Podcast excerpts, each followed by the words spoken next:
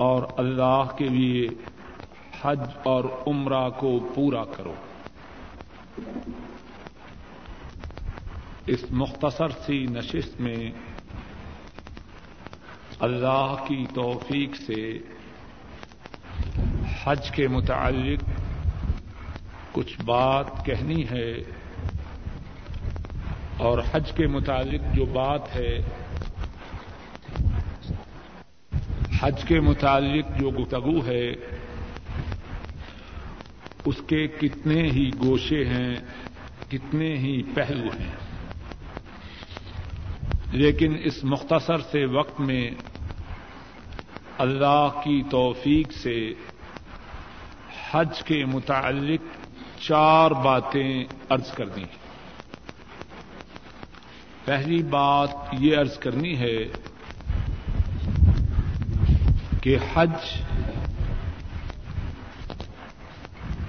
کہ حج اس کی فرضیت کے متعلق قرآن و سنت میں کیا حکم ہے؟ دوسری بات یہ عرض کرنی ہے کہ حج کا اجر و ثواب اسلام میں کیا بیان کیا گیا ہے؟ اور تیسری بات یہ عرض کرنی ہے کہ حج کے اجر و ثواب کو حاصل کرنے کے لیے کیا شرطیں ہیں؟ اور چوتھی بات مختصر سے انداز میں یہ بیان کرنی ہے کہ حج کی ادائیگی کا مصنون طریقہ کیا ہے؟ بات کا جو پہلا حصہ ہے وہ یہ ہے کہ حج اس کی فرضیت کے متعلق قرآن و سنت میں کیا بات بیان کی گئی ہے؟ قرآن کریم میں اللہ تعالی فرماتے ہیں وہ عطم الحج والعمرت اللہ اللہ کے لیے حج اور عمرہ کو پورا کرو۔ اور ایک دوسرے مقام پر ارشاد فرمایا ولی اللہ الناس حج البیت من استطاع الیہ سبیلا اور اللہ کے لیے لوگوں کے ذمہ بیت اللہ کا حج ہے۔ جو بیت اللہ کی طرف جانے کی طاقت رکھے۔ تو قرآن کریم میں اللہ نے ان لوگوں کے لیے حج کی ادائیگی کا حکم دیا جو حج کے ادا کرنے کی استطاعت، حج کے ادا کرنے کی طاقت رکھتے۔ ہیں اور رسول کریم صلی اللہ علیہ وسلم نے یہ بات بیان فرمائی کہ اسلام کے پانچ ارکان ہیں۔ اسلام کے پانچ اصول ہیں اور ان پانچ ارکان میں سے، ان پانچ اصولوں میں سے، ان پانچ بنیادوں میں سے ایک رخ ایک بنیاد ایک اصول، ایک اساس حج کا ادا کرنا ہے۔ امام بخاری راہ محلہ بیان فرماتے ہیں، حضرت عبد اللہ ابن عمر رضی اللہ تعالی عنہما اس حدیث کے راوی ہیں۔ رسول کریم صلی اللہ علیہ وسلم فرماتے ہیں بني الإسلام على خمس. شهادة أن لا إله إلا الله محمد رسول الله صلى الله عليه وسلم وإقام الصلاة وإيتاء الزكاة والحج وصوم رمضان أو كما قال صلى الله عليه وسلم. رسول کریم صلی اللہ علیہ وسلم نے فرمایا، اسلام کی بنیاد پانچ باتوں پر ہے۔ اور وہ پانچ باتیں کیا ہیں؟ فرمایا، پہلی بات یہ ہے، اس بات کی گواہی دینا کہ اللہ کے سوا کوئی عبادت کے لائق نہیں۔ اور اس بات کی گواہی دینا کہ محمد صلی اللہ علیہ وسلم اللہ کے رسول یہ اسلام کی پہلی بنیاد ہے، اسلام کا پہلا رکن ہے۔ دوسری بنیاد یہ ہے نماز کا قائم کرنا۔ تیسری بنیاد یہ ہے زکوٰۃ کا ادا کرنا۔ اور چوتھی بنیاد یہ ہے بیت اللہ کا حج کرنا۔ اور پانچویں بنیاد یہ ہے رمضان کے روزے رکھنا۔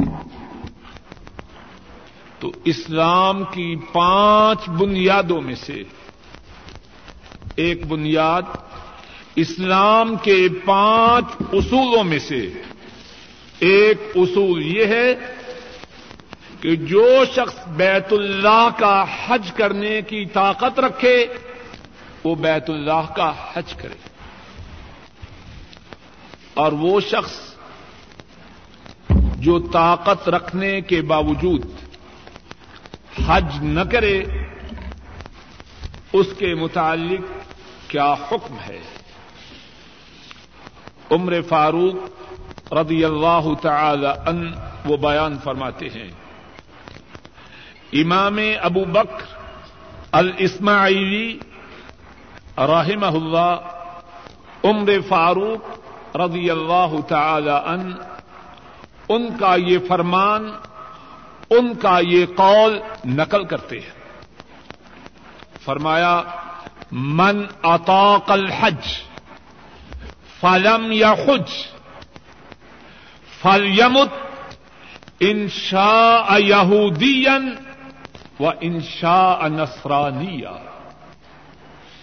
عمر فاروق رضی اللہ تعالی ان وہ فرماتے ہیں، جس کو حج کرنے کی طاقت ہو، جس کو حج کرنے کی استطاعت ہو، اور وہ طاقت کے باوجود حج نہ کرے، فرمایا، اگر چاہے تو یہودی ہو کے مر جائے، اگر چاہے تو نصرانی ہو کے مر جائے۔ کیا مقصد؟ جو شخص حج کی استطاعت رکھنے کے باوجود حج نہ کرے، اس کا اسلام سے کچھ تعلق ہے کہ نہیں؟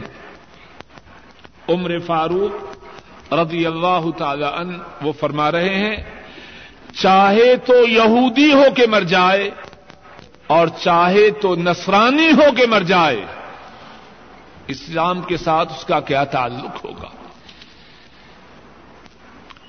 عمر فاروق رضی اللہ تعالی عنہ، انہوں نے ایک اور بات بھی فرمائی اور ان کی اس بات کو امام سعید بن منصور نے نقل کیا ہے۔ حضرت حسن البصری رحمہ اللہ بیان فرماتے ہیں۔ عمر فاروق رضی اللہ تعالی عنہ وہ ارشاد فرماتے ہیں، لقد هممت ان ابعث الى هذه الامصار رجالا فينظروا الى من فَيَنْظُرُوا فينظروا الى كل من كانت له جدة فلم يحج فيضربوا عليه الجزية ما هم بمسلمين ماہم بمسلمین عمر فاروق رضی اللہ تعالی عنہ وہ فرماتے ہیں، میں نے اس بات کا پختہ ارادہ کیا کہ میں مختلف صوبوں کی طرف کچھ آدمیوں کو روانہ کروں اور وہ دیکھیں کہ وہ کون کون سے لوگ ہیں جو مسلمان ہونے کا دعوی تو کرتے ہیں مگر طاقت کے باوجود، استطاعت کے باوجود حج کے لیے نہیں جاتے۔ فرمایا، جتنے ایسے لوگ ہیں، ان کے متعلق کیا کیا جائے؟ ان پر جزیہ لگا دیا جائے۔ اسلامی حکومت میں جو ٹیکس غیر مسلموں سے، یہودیوں اور نصرانیوں سے لیا جاتا ہے، وہ ٹیکس ان مسلمانوں پر لگا دیا جائے جو اسلام کا دعوی کرنے کے باوجود، طاقت رکھنے کے باوجود حج کے لیے نہیں جاتے۔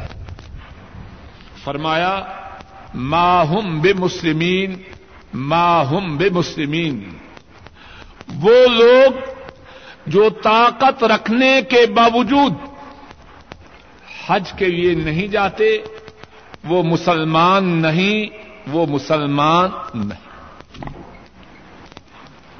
تو بات کا جو پہلا حصہ آپ کے سامنے بیان کیا ہے، وہ حصہ یہ ہے کہ اسلام کے پانچ ارکان میں سے ایک رخ حج کی ادائیگی ہے۔ اور جو شخص طاقت رکھنے کے باوجود حج ادا نہ کرے، عمر فاروق رضی اللہ تعالی ان بیان فرماتے ہیں، اس کا اسلام کے ساتھ کوئی تعلق نہیں۔ وہ مسلمان نہیں، وہ مسلمان نہیں۔ بات کا دوسرا، بھائی بات سمجھ میں آ رہی ہے کہ نہیں؟ کیوں جی؟ بات کا دوسرا حصہ یہ ہے کہ حج کے ادا کرنے سے کیا ملتا ہے؟ اسلام میں جو اعمال بتلائے گئے ہیں، ان اعمال میں سے حج کی فضیلت، حج کی عظمت، حج کی قدر و مندلت کیا ہے؟ رسول کریم صلی اللہ علیہ وسلم نے اس بارے میں بہت کچھ بیان فرمایا۔ ہے آپ کی چند ایک باتیں آپ کے سامنے ارض کرتا ہوں، جس سے انشاءاللہ اللہ اس بات کا اندازہ ہوگا کہ اسلام میں حج کی کیا حیثیت ہے۔ اور حج کرنے والے کو کتنا اجر و ثواب ملتا ہے اور حج کرنے والے کے لیے کتنے فوائد اور کتنی برکات ہیں۔ جو بات حج کی فضیلت کے متعلق بیان کرنی ہے، اس میں سے پہلی بات یہ ہے کہ جو اعمال سب سے اعلی و افضل ہیں، جو اعمال سب سے اعلی و افضل ہیں، ان میں سے ایک عمل حج کو ادا کرنا ہے۔ بخاری شریف میں حدیث ہے، حضرت ابو ہریرا رضی اللہ تعالی ان وہ بیان کرتے ہیں۔ اور رسول کریم صلی اللہ علیہ وسلم سے سوال کیا گیا۔ ای الاعمال افضل؟ اے اللہ کے رسول صلی اللہ علیہ وسلم، تمام اعمال میں سے افضل عمل کون سا ہے؟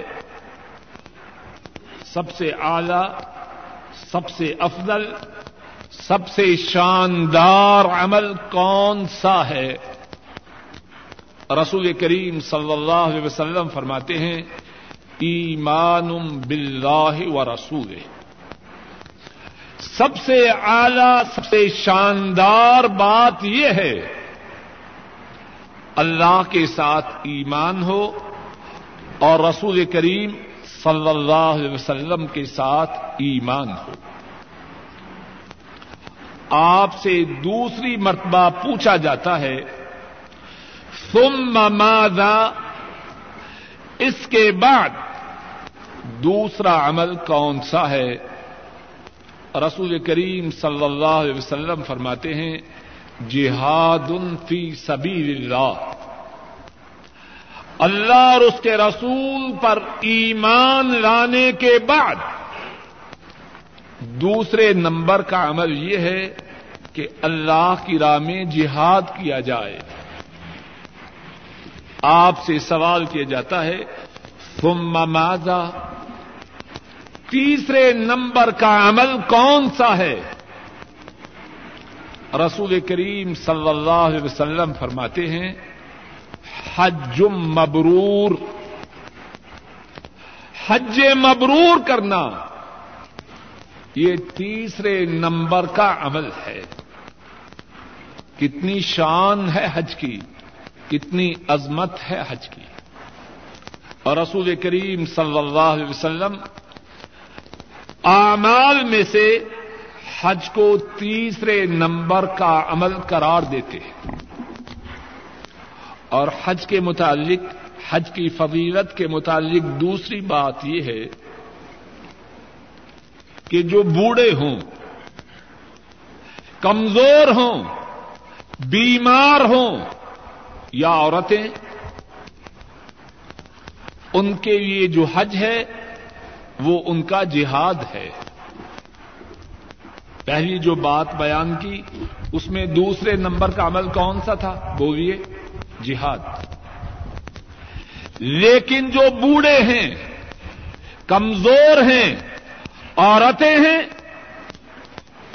ان کا حج، ان کا جہاد ہے۔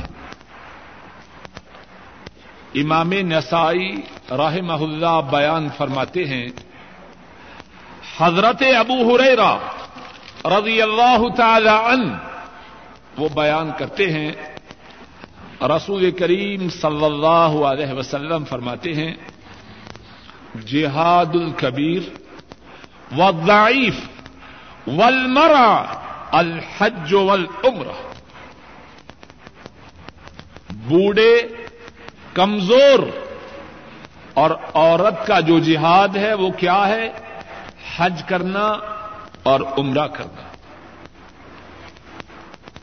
اگر کوئی بوڑھا شخص، کمزور شخص یا عورت حج کے لیے جاتے ہیں یا عمرہ کے لیے جاتے ہیں اللہ کے ہاں ان کا مقام ایسے ہی ہے جس طرح کے جہاد کرنے والا جہاد کے لیے جاتا ہے۔ حج کی فضیلت کے متعلق تیسری بات یہ ہے کہ جو شخص حج کے لیے نکلے، اپنے مال کو حج کے لیے خرچ کرے بس کا کرایہ سفر حج کے دوران کھانا اور پینا۔ ہوٹل میں رہنا، خیمے میں رہنا۔ حج کے دوران جو خرچ کرے۔ اس کا اجر و ثواب کتنا ہے؟ رسول کریم صلی اللہ علیہ وسلم نے فرمایا جس طرح اللہ کی راہ میں جو مال خرچ کیا جائے، اللہ ایک کے بدلہ میں سات سو عطا فرماتے ہیں۔ ایک کے بدلہ میں سات سو عطا فرماتے ہیں۔ اسی طرح جو مال حج کے لیے خرچ کیا جائے اللہ اس ایک کے بدلہ میں سات سو عطا فرماتے ہیں۔ امام احمد راہ اللہ بیان فرماتے ہیں۔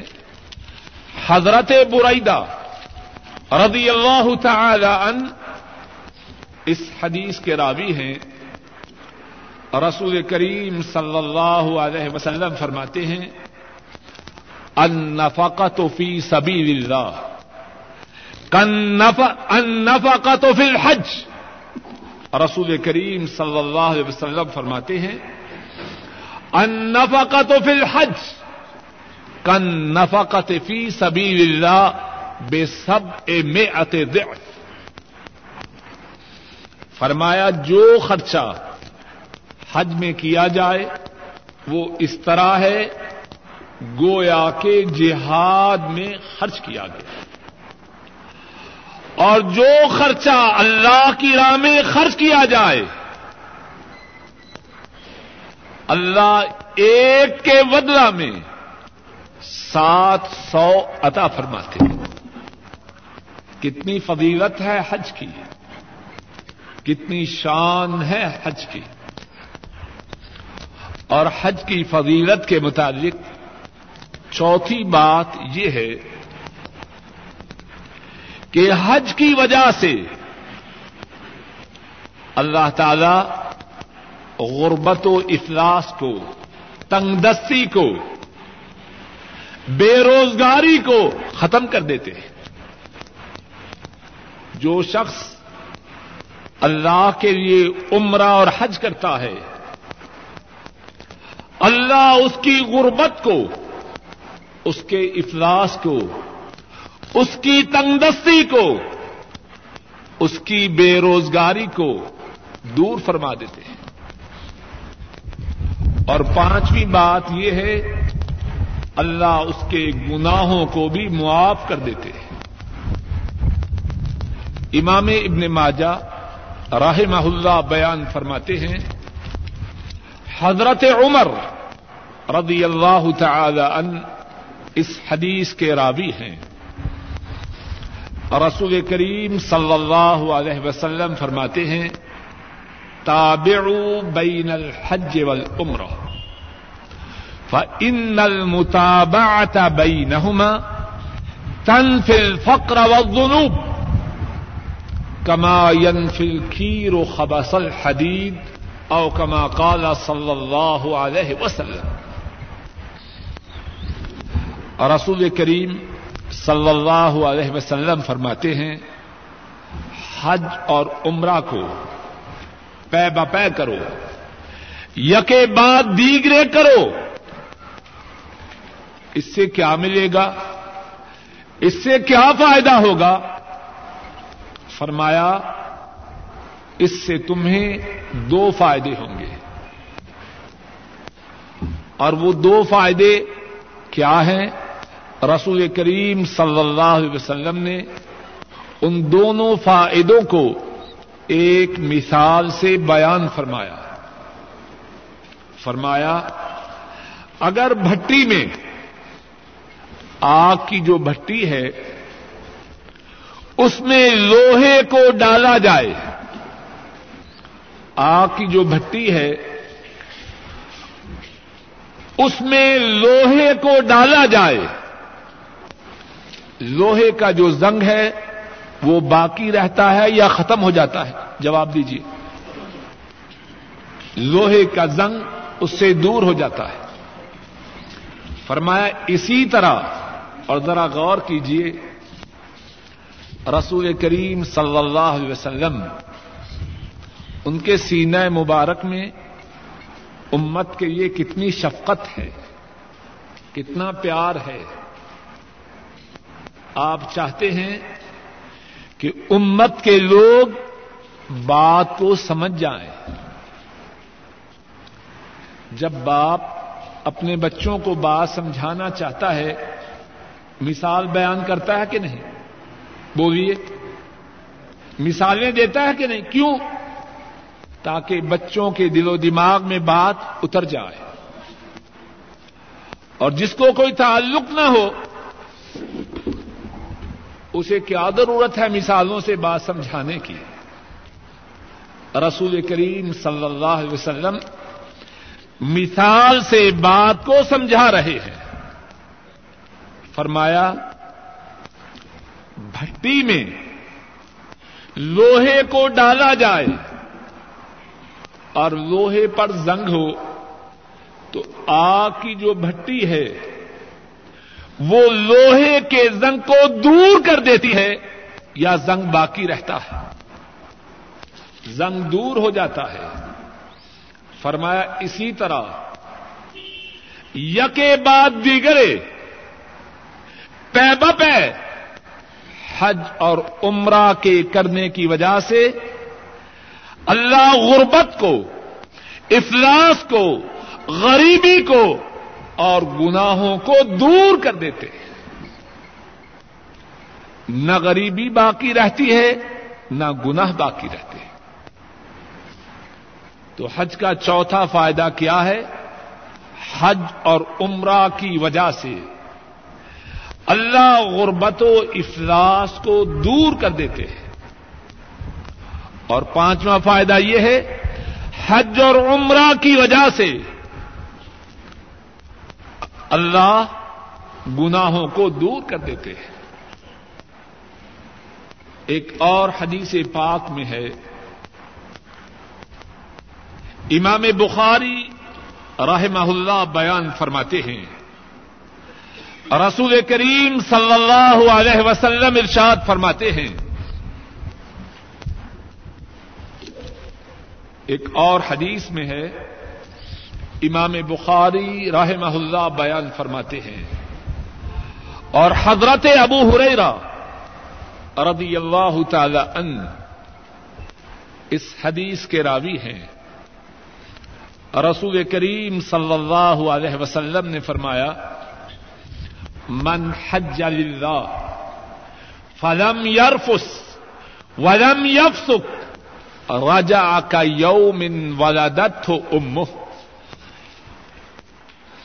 فرمایا جو شخص اللہ کے لیے حج کرے، جو شخص اللہ کے لیے حج کرے اور اس کے حج میں رفس نہ ہو، اس کے حج میں عورتوں کی طرف جانا نہ ہو اور کوئی بےحدہ بات نہ ہو اور گناہ کی بات نہ ہو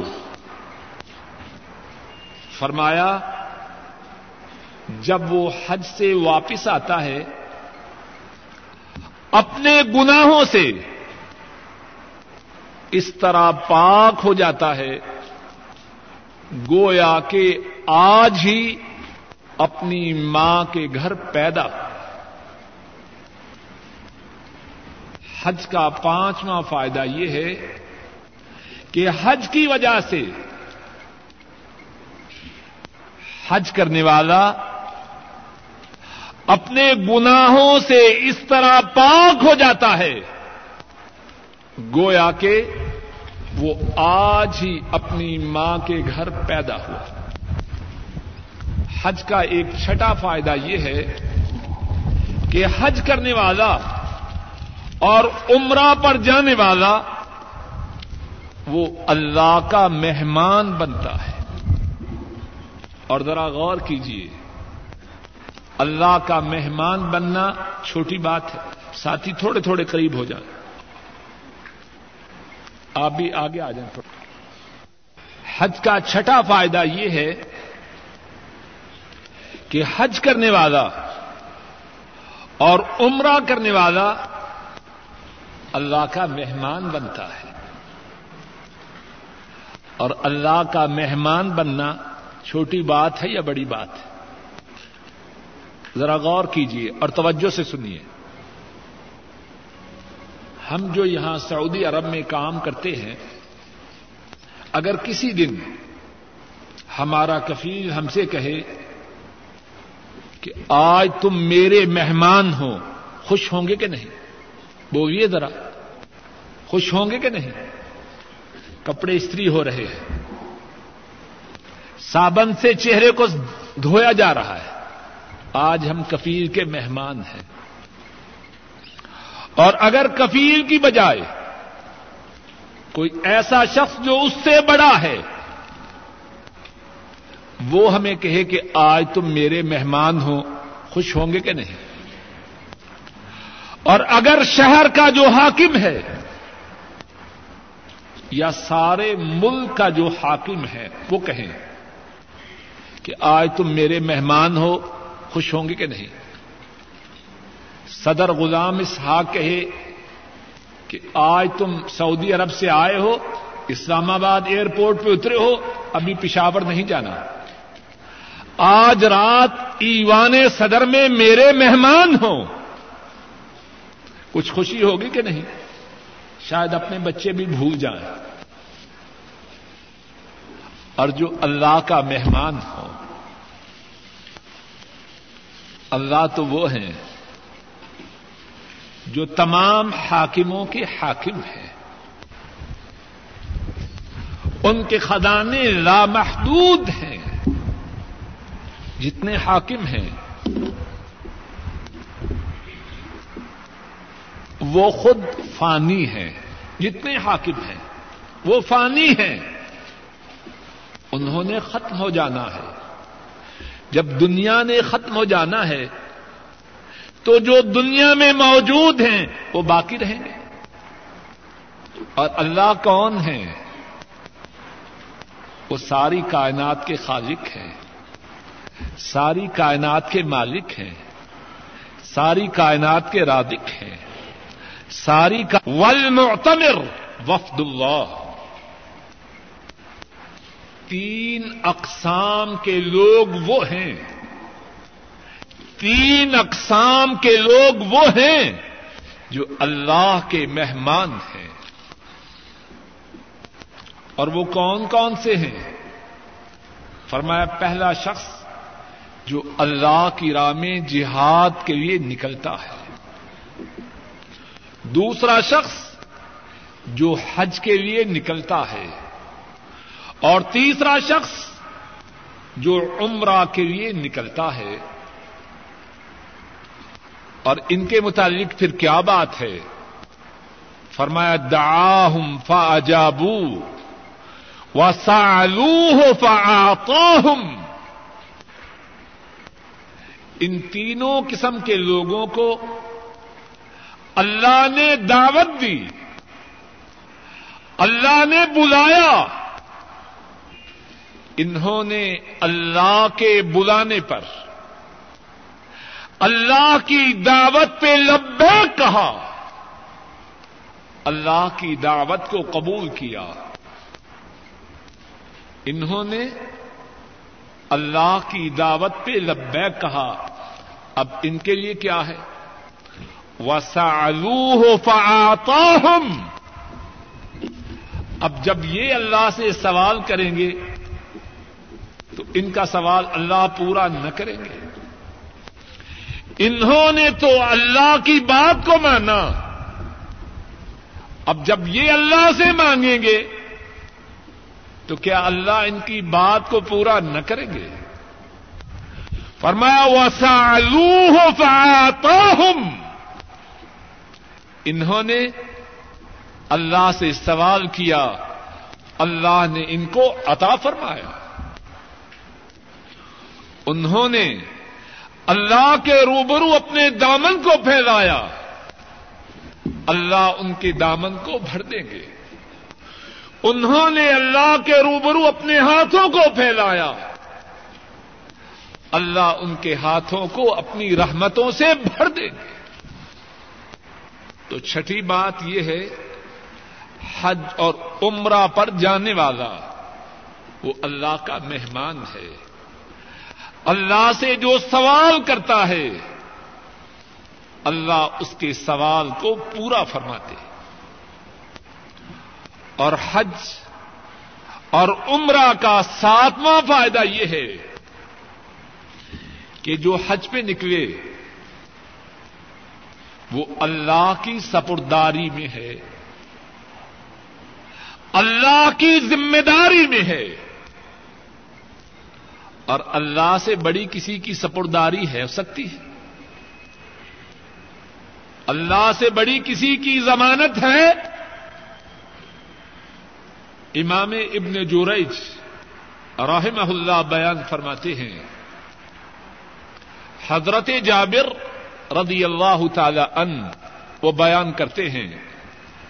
رسول کریم صلی اللہ علیہ وسلم نے فرمایا هذا البيت دعامة الإسلام. فمن خرج يعم هذا البيت من حاج أو معتمر كان مضمونا على الله. فرمایا، یہ جو گھر ہے، یہ اسلام کا ستون ہے۔ اور جو کوئی حج کے ارادے سے یا عمرہ کے ارادہ سے اس گھر کی طرف نکلے، اس کی ذمہ داری اللہ اٹھاتے ہیں۔ وہ اللہ کی سپرداری میں ہے۔ اور جو اللہ کی سپرداری میں ہے، اس کے لیے کیا ہے؟ فرما، ان قبضہ يدخله الجنہ و ان ردہ ردہ بے اجر وغنیمہ فرمایا، اگر حج کے دوران، عمرہ کے دوران اللہ نے اس کو موت دی، تو اللہ اس کو جنت میں داخل فرمائیں گے۔ یہ اللہ کی سپرداری ہے۔ ان مکاروں اور بدماشوں کی سپرداری نہیں۔ جو کہتے ہیں یہ میری ذمہ داری میں ہے اور درمیان میں آ کے دھوکہ دیتے ہیں۔ ہے کہ نہیں ایسا؟ کتنے ہیں؟ لمبا لمبا مال لیتے ہیں ہزاروں کی مقدار میں۔ اور این موقع پہ بے وفائی کرتے ہیں۔ ہے کہ نہیں ایسی بات؟ اللہ تو ایسے نہیں۔ جب اللہ کی سپرداری میں آیا، فرمایا، اگر اللہ نے حج اور عمرہ کے سفر کے دوران اس کو موت دی، تو اس کو جنت میں داخل فرمائیں گے۔ اور اگر اس کو واپس پلٹ آیا تو اجر و ثواب کے ساتھ واپس پلٹ آئیں گے۔ خالی ہاتھ نہ آئے گا، اس کی جھولی کو بھر کر بھیجیں گے۔ اور ذرا غور تو کیجیے اگر کوئی کسی باغیرت باہیا سخی، کریم کا مہمان بنے، واپس آئے تو کچھ لے کے آتا ہے کہ نہیں؟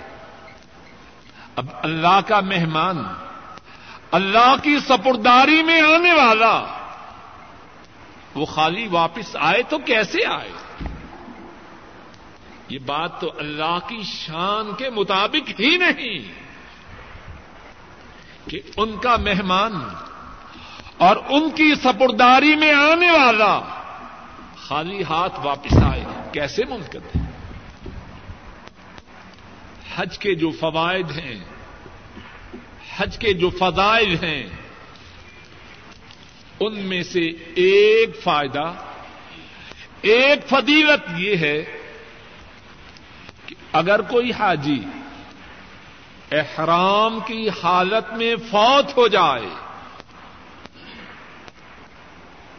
تو اس کو نیا کفن نہ پہنایا جائے گا۔ اللہ اکبر۔ اگر کوئی حاجی احرام باندھے ہوئے ہے، اس کو موت آ جائے، اس کو کفن نہیں پہنانا، اس کو خوشبو نہیں لگانی، اس کے سر کو ننگا رکھنا ہے۔ کیوں؟ کل قیامت کے دن جب اس نے اللہ کے دربار میں حاضر ہونا ہے، تو اس کی زبان پر لبیک اللہ لبیک، یہ کلمات ہوں گی کتنی شان ہوگی۔ اور جس کی زبان پر قیامت کے دن لبیک کے کلمات ہوں، وہ جہنم میں جائے گا یا جنت میں؟ کچھ بات سمجھ میں آ رہی ہے کہ نہیں؟ اور کتنے ظالم ہیں ہم میں سے وہ، جن کے گھروں میں گانوں کا چرچا ہے۔ اور اتنا چرچا ہے کہ بچے سوتے ہوئے بھی جب بڑبڑاتے ہیں تو وہ گانے ہی گا رہے ہیں۔ جو سنے گا وہی بکے گا۔ اب گانے کثرت سے سننے والا اللہ معاف کرے پتا نہیں کل قیامت کے دن اس کی زبان پر کون سا گندا گانا ہوگا۔ اور جب زبان پر قیامت کے دن گانا ہوگا تو کدھر جائے گا؟ اپنے موضوع کی طرف آتے ہیں۔ حج کا آٹھواں فائدہ۔ آٹھویں فضیلت یہ ہے کہ اگر کوئی شخص احرام کی حالت میں فوت ہو جائے، کل قیامت کے دن جب اٹھایا جائے گا، اس کی زبان پر لبیک جاری ہوگا۔ صحیح بخاری میں ہے۔ حضرت عبد اللہ ابن عباس رضی اللہ تعالی عنہما بیان کرتے ہیں۔ نبی کریم صلی اللہ علیہ وسلم کے ساتھ ایک آدمی تھا۔ احرام کی حالت میں تھا۔ اونٹنی پر سوار تھا۔ اونٹنی نے نیچے گرا دیا اور وہ شخص فوت ہو گیا۔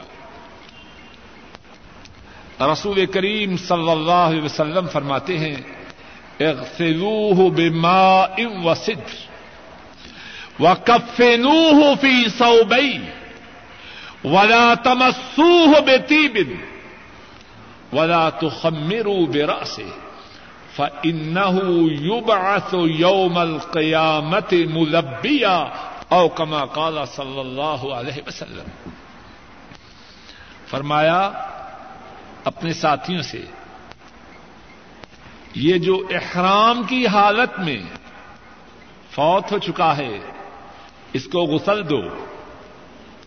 پانی اور بیری کے پتوں سے۔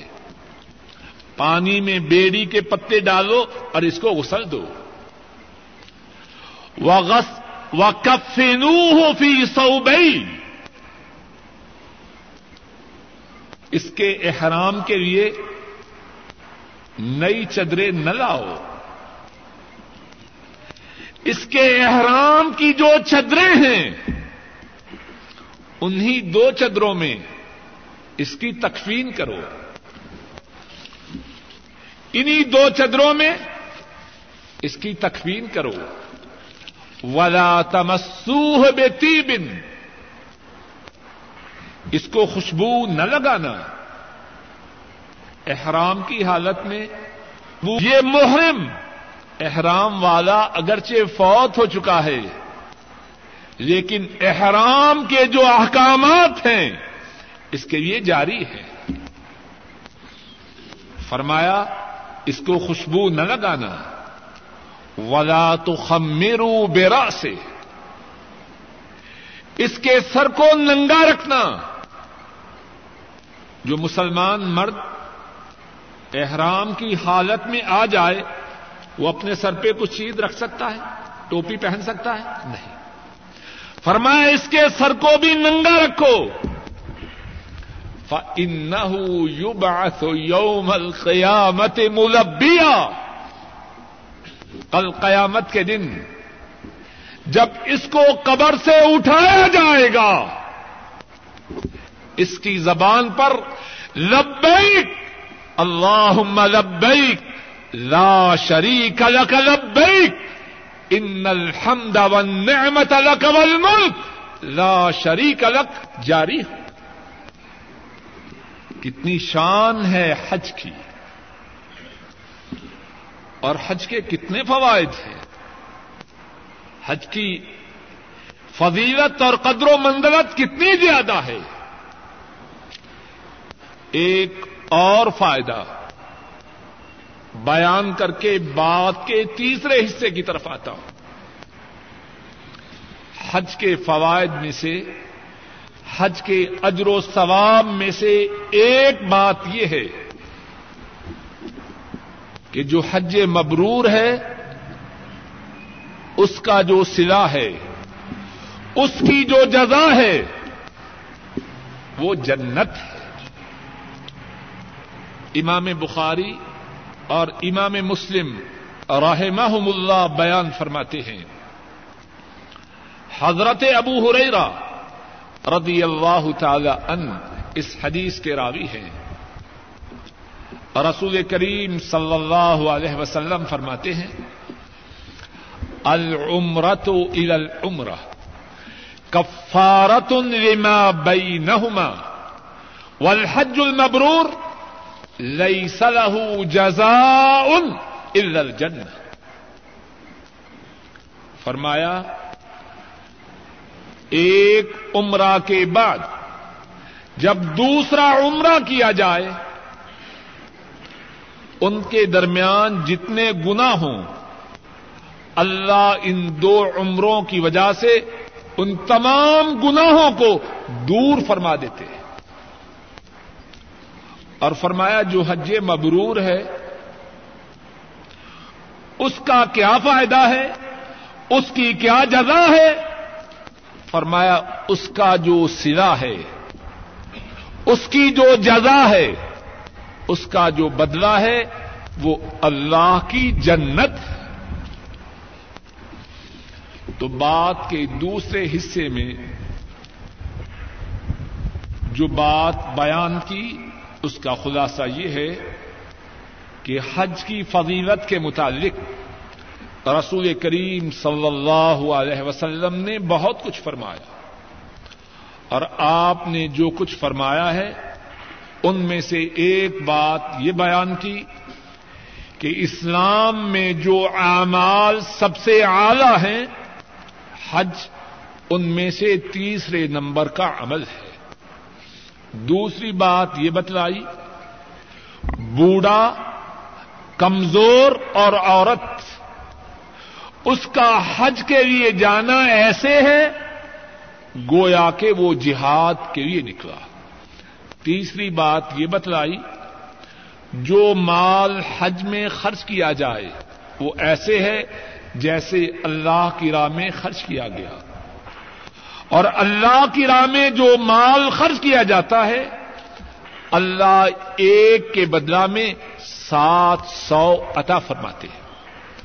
چوتھی بات یہ بتلائی، حج کی وجہ سے اور عمرہ کی وجہ سے، حج اور عمرہ کے یکے بعد دیگرے کرنے کی وجہ سے اللہ غربت و افلاس کو دور کر دیتے ہیں۔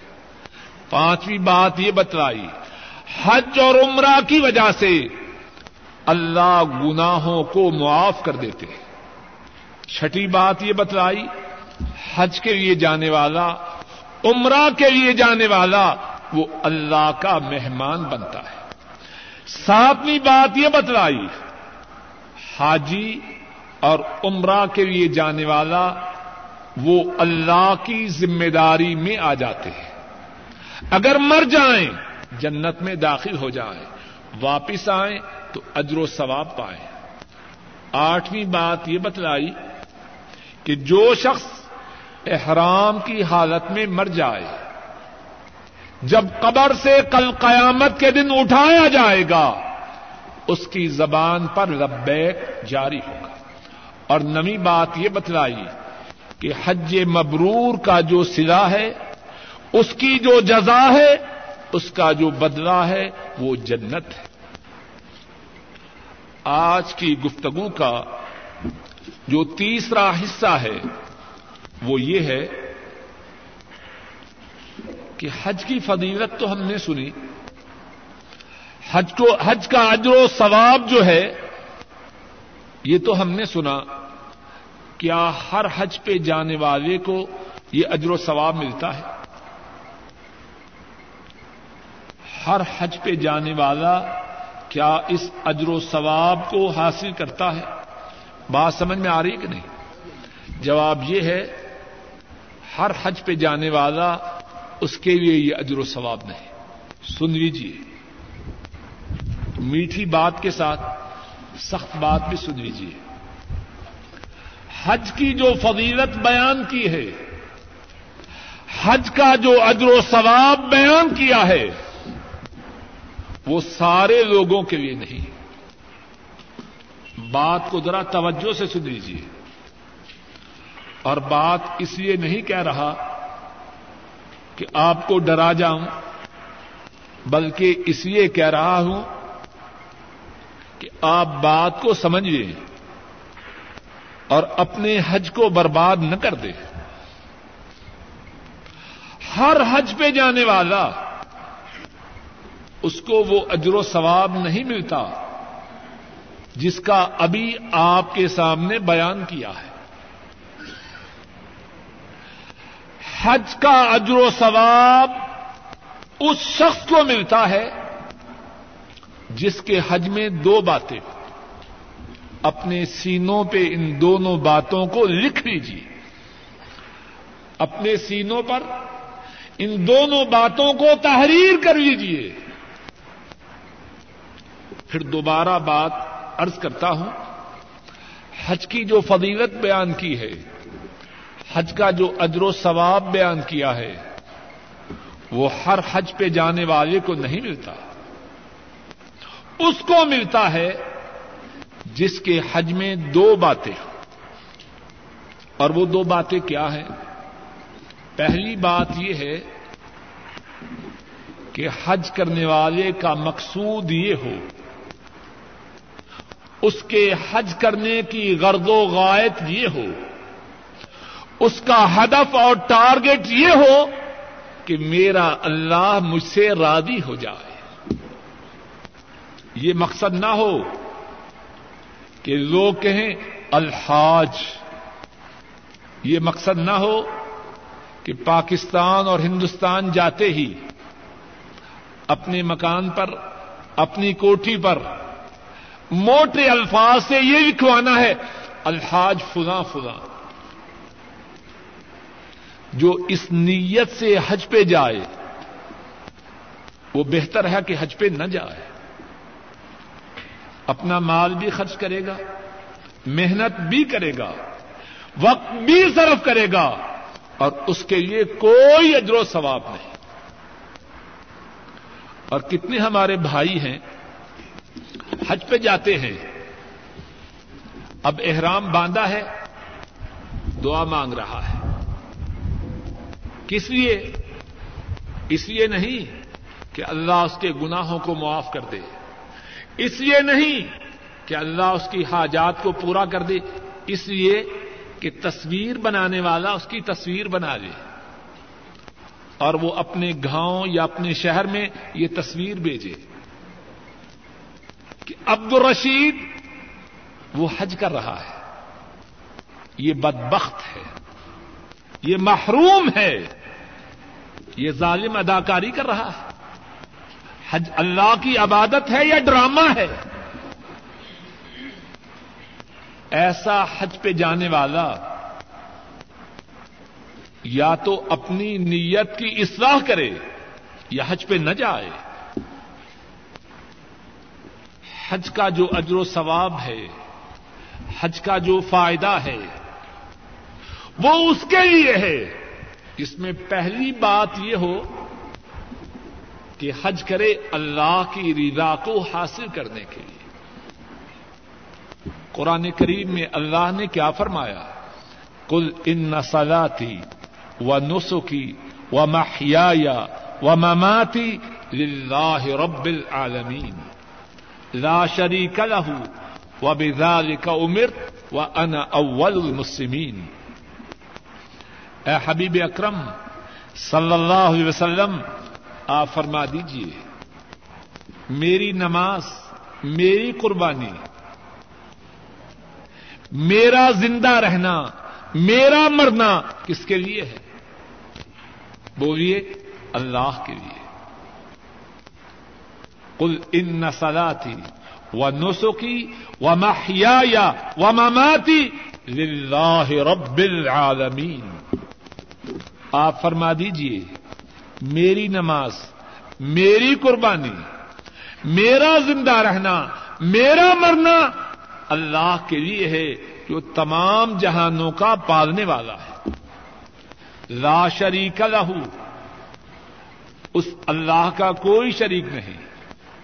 ان کا کوئی ساجی نہیں، ان کا کوئی ہمسر نہیں، ان کا کوئی پارٹنر نہیں۔ وبیزاد کا امرت مجھے اسی بات کا حکم دیا گیا ہے۔ اپنی نماز، اپنی قربانی، اپنا جینا، اپنا مرنا صرف اللہ ہی کے لیے بناؤ۔ وہ ان اول المسلمین اور میں تمام سے پہلا مسلمان ہوں۔ حج کا اجر و ثواب حاصل کرنے کے لیے۔ پہلی شرط یہ ہے کہ وہ اللہ کے لیے ہو۔ اور اگر اللہ کے لیے نہ ہو، ایسے حج پہ جانے والے کے لیے اللہ کے ہاں کچھ بھی نہیں۔ صحیح مسلم میں حدیث ہے، حضرت ابو ہریرا رضی اللہ تعالی عنہ وہ بیان کرتے ہیں۔ رسول کریم صلی اللہ علیہ وسلم فرماتے ہیں، اللہ نے فرمایا، انا اغن الشركاء عن الشرك من عمل عملا اشرك فيه معي غيري تركته وشركه اللہ فرماتے ہیں، میں تمام شریکوں سے ان کی شرکت سے زیادہ بے نیاز ہوں۔ جس نے کوئی عمل کیا اور اس عمل میں میرا کسی کو شریک ٹھہرایا، میں اس سے بھی بیدار ہوں اور اس کے شرک سے بھی بیدار ہوں۔ تو حج کا اجر و ثواب پانے کے لیے پہلی شرط کیا ہے؟ بولیے کہ حج صرف اللہ کے لیے کیا جائے۔ اور دوسری شرط کیا ہے؟ حج اس طریقے پر کیا جائے۔ حج اس طریقہ کے مطابق کیا جائے۔ جس طریقہ پر مدینے والے نے نبی مکرم محمد مصطفیٰ صلی اللہ علیہ وسلم نے حج کیا۔ کوئی حج اس وقت تک اللہ کے ہاں مقبول نہ ہوگا جب تک کہ رسول کریم صلی اللہ علیہ وسلم کے طریقہ کے مطابق نہ ہو۔ ہر وہ حج جو ان کے طریقہ سے ہٹ کر ہو، وہ حج برباد ہے، وہ حج اکارت ہے۔ اس حج کی اللہ کے ہاں کوئی قدر و قیمت نہیں۔ قرآن کریم میں اللہ فرماتے ہیں، یا ایوہ الذین آمنوا اطیعوا اللہ و اطیعوا الرسول ولا تبتلوا اعمالکم۔ اے اہل ایمان، اللہ کی اطاعت کرو۔ اللہ کے رسول صلی اللہ علیہ وسلم کی اطاعت کرو۔ اور اپنے اعمال کو برباد نہ کرو۔ کوئی کتنا عمل کرے، کتنی محنت کرے، کتنی جد و جہد کرے، کتنی سعی و کوشش کرے، اگر اس عمل پر مدینے والے کی اسٹیپ نہیں، اس عمل کی اللہ کے ہاں کوئی حیثیت نہیں۔ صحیح بخاری میں اور صحیح مسلم میں حدیث ہے۔ عائشہ صدیقہ رضی اللہ تعالی عنہا فرماتی ہے رسول کریم صلی اللہ علیہ وسلم نے فرمایا، من احدث فی امرنا هذا ما ليس من فهو رد۔ فرمایا، جس نے ہمارے دین میں اپنی طرف سے کوئی بات داخل کی، وہ بات مردود ہے۔ وہ بات مردود ہے۔ جب وہ بات مردود ہوگی، تو اس بات کا اللہ کے ہاں کوئی اجر و ثواب ہوگا۔ اس بات کو ذرا اور سمجھیے۔ یہ ریال ہے۔ یہ بازار میں چلتا ہے کہ نہیں؟ بولیے۔ اگر کوئی شخص اس سے زیادہ اچھے پیپر پر، اس سے زیادہ اچھے کاغذ پر یہی باتیں لکھے جو اس ریال پر لکھی ہے اور پرنٹنگ بھی اس سے زیادہ اچھی ہو، لیکن وزیر مالیات کے دستخط نہ ہوں تو بازار میں چلے گا؟ بولیے، چلے گا یا نہ چلے گا؟ جو اس کو چلانے کی کوشش کرے گا، اس کو کہاں بھیجیں گے؟ سجن میں بھیجیں گے کہ نہیں؟ دین میں کون سا عمل چلتا ہے؟ جس پر مدینے والے کی مہر ہو، مدینے والے کی اسٹمپ ہو، اگر ان کی عمل پر، اگر رسول اللہ صلی اللہ علیہ وسلم کی کسی عمل پر اسٹمپ نہ ہو، دین میں وہ عمل نہیں چلتا ہم بات کر رہے ہیں حج کی، اور یہ بات حج کے متعلق بھی ہے، اور جتنے دوسرے اعمال ہیں، ان کے متعلق بھی ہے۔ کوئی عمل جس کا تعلق دین سے ہے، کب چلے گا؟ جب اس کا، اس پر مدینے والے کی اسٹیپ ہوگی۔ اذان کے بعد دو چار مثالیں اسی سلسلہ میں حج کے اعمال سے ارض کروں گا تاکہ بات اللہ کی توفیق سے اور واضح ہو جائے۔ حج کا اجر و ثواب حاصل کرنے کے لیے حج کے جو فوائد رسول مکرم صلی اللہ علیہ وسلم نے بیان فرمائے ہیں، حج کی قدر و مندلت جو رسول کریم صلی اللہ علیہ وسلم نے بیان فرمائی ہے، اس قدر و مندلت کو پانے کے لیے جو دو شرطیں ہیں، ان میں سے پہلی شرط کیا ہے؟ کہ حج کرنے والے کا مقصود و مطلوب اللہ کو راضی کرنا۔ اور دوسری شرط کیا ہے؟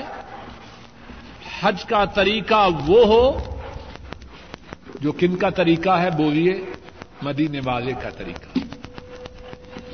اس بات کو سمجھنے کے لیے اس شرط کے اس بات کے دو حصے کرتا ہوں۔ تاکہ اللہ کی توفیق سے بات خوب سمجھ میں آ جائے۔ آپ پر آپ کی سنت کے مطابق، آپ کے طریقہ کے مطابق۔